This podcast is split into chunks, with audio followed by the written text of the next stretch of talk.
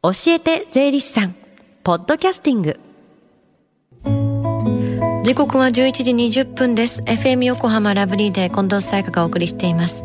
この時間は教えて税理士さん。毎週税理士さんに私たちの生活から切っても切り離せない税金についてアドバイスをいただきます。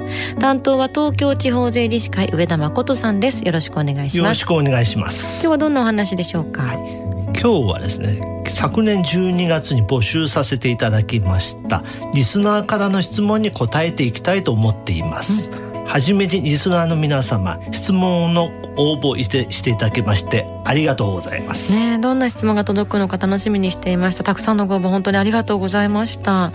では早速最初の質問になります。ラジオネーム愛さん。最近フリマアプリで不用品の販売を始めました。ありがたいことにいくらか儲けが出るようになりましたがこの売り上げは確定申告が必要ですか？ちなみにフルタイムで働いています。という質問ですが上田さんいかがですか？はい。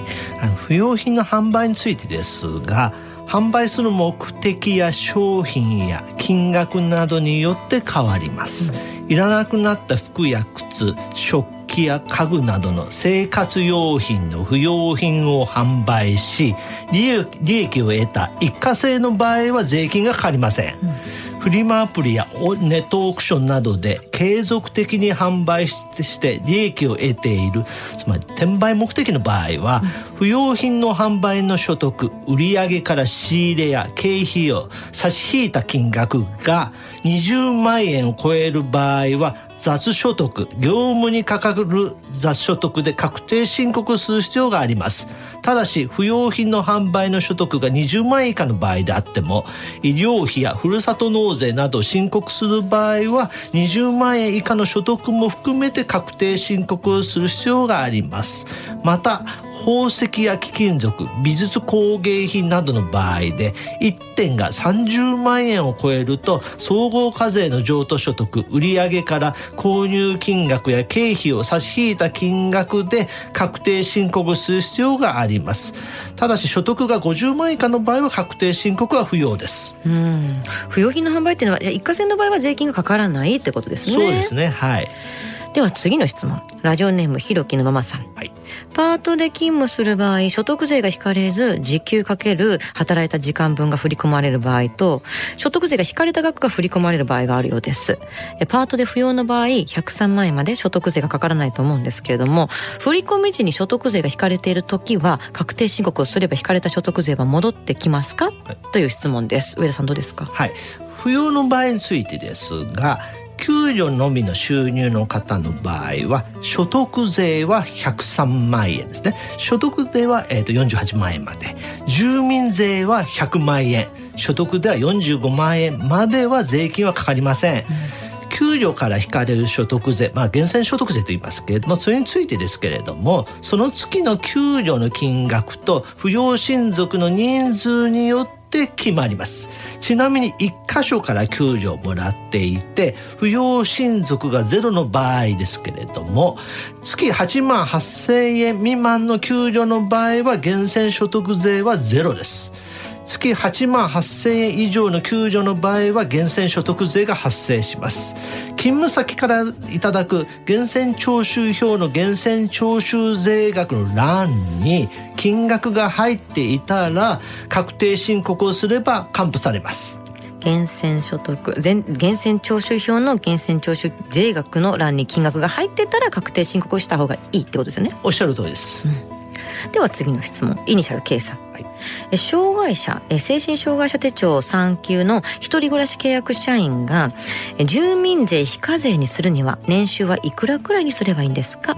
今はフルリモートの時短勤務でまだ転職したばかりですが来年は200万円になる見込みです。という質問ですがこれはどうですか？はい。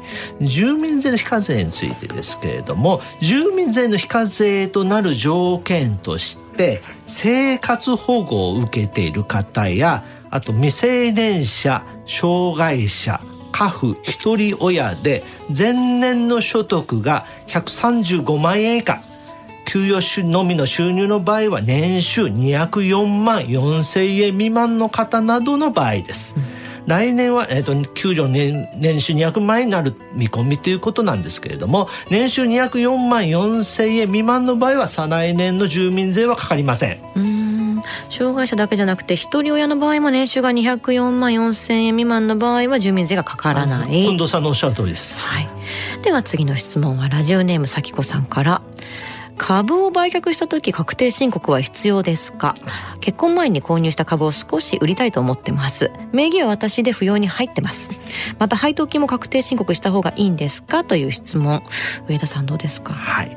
株式の売却についてですがその株式について金融機関などから特定口座年間取引報告書、まあ、特定口座をもらっていて源泉徴収ありの場合は株式を売却した時や配当金をもらった時は確定申告をするか否かは選択適用ですので確定申告をしてもしなくても大丈夫です。ただし源泉徴収なしの特定口座や一般口座の場合は確定申告をする必要があります。詳しいお話は来週改めて説明させていただきます、また時間の関係でお答えができなかったリスナーの皆様来週以降の電話相談もぜひ活用していただければなと思っています。はい。株式の売却については来週詳しく説明していただけます、はい、時間の関係で今回漏れてしまったリスナーの方他にもゼリスさんに聞きたいことがあるという方ぜひ来週以降の電話相談活用してください。今後もリスナーの方からの質問を受ける機会がありましたらいいですよね、はい、質問さ質問のメールを採用された方にはサイン入りステッカーをプレゼントしますでは最後に聞き逃したもう一度聞きたいという方このコーナーはポッドキャスティングでもポッドキャストでもお聞きいただけます。FM 横浜のホームページまたは iTunes ストアから無料ダウンロードできますのでぜひポッドキャストでも聞いてみてください。え番組の SNS にもリンクを貼っておきます。この時間は税金について学ぶ教えて税理士さん。今日のお話はリスナーさんからの質問に答えていただきました。上田さんありがとうございました。ありがとうございました。Deep inside your ears still lingers on the fading sound of footsteps, so clear to hear whenever I find you with empty beer bottles in your hand. I see someone four years old staring back at me. Once you told me you don't know who you are. There are pieces of you lost somewhere along the way. You've been searching hopelessly in a wrong place. Cause they have always been with you from the very start. So many years you haven't been yourself.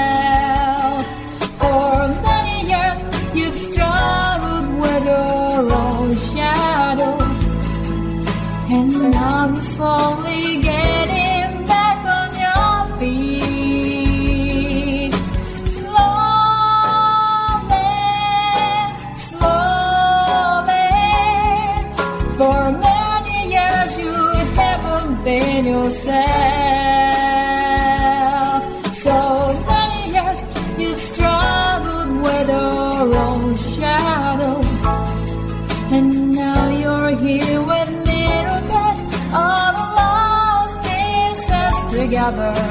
Slowly, slowly, slowly, slowly.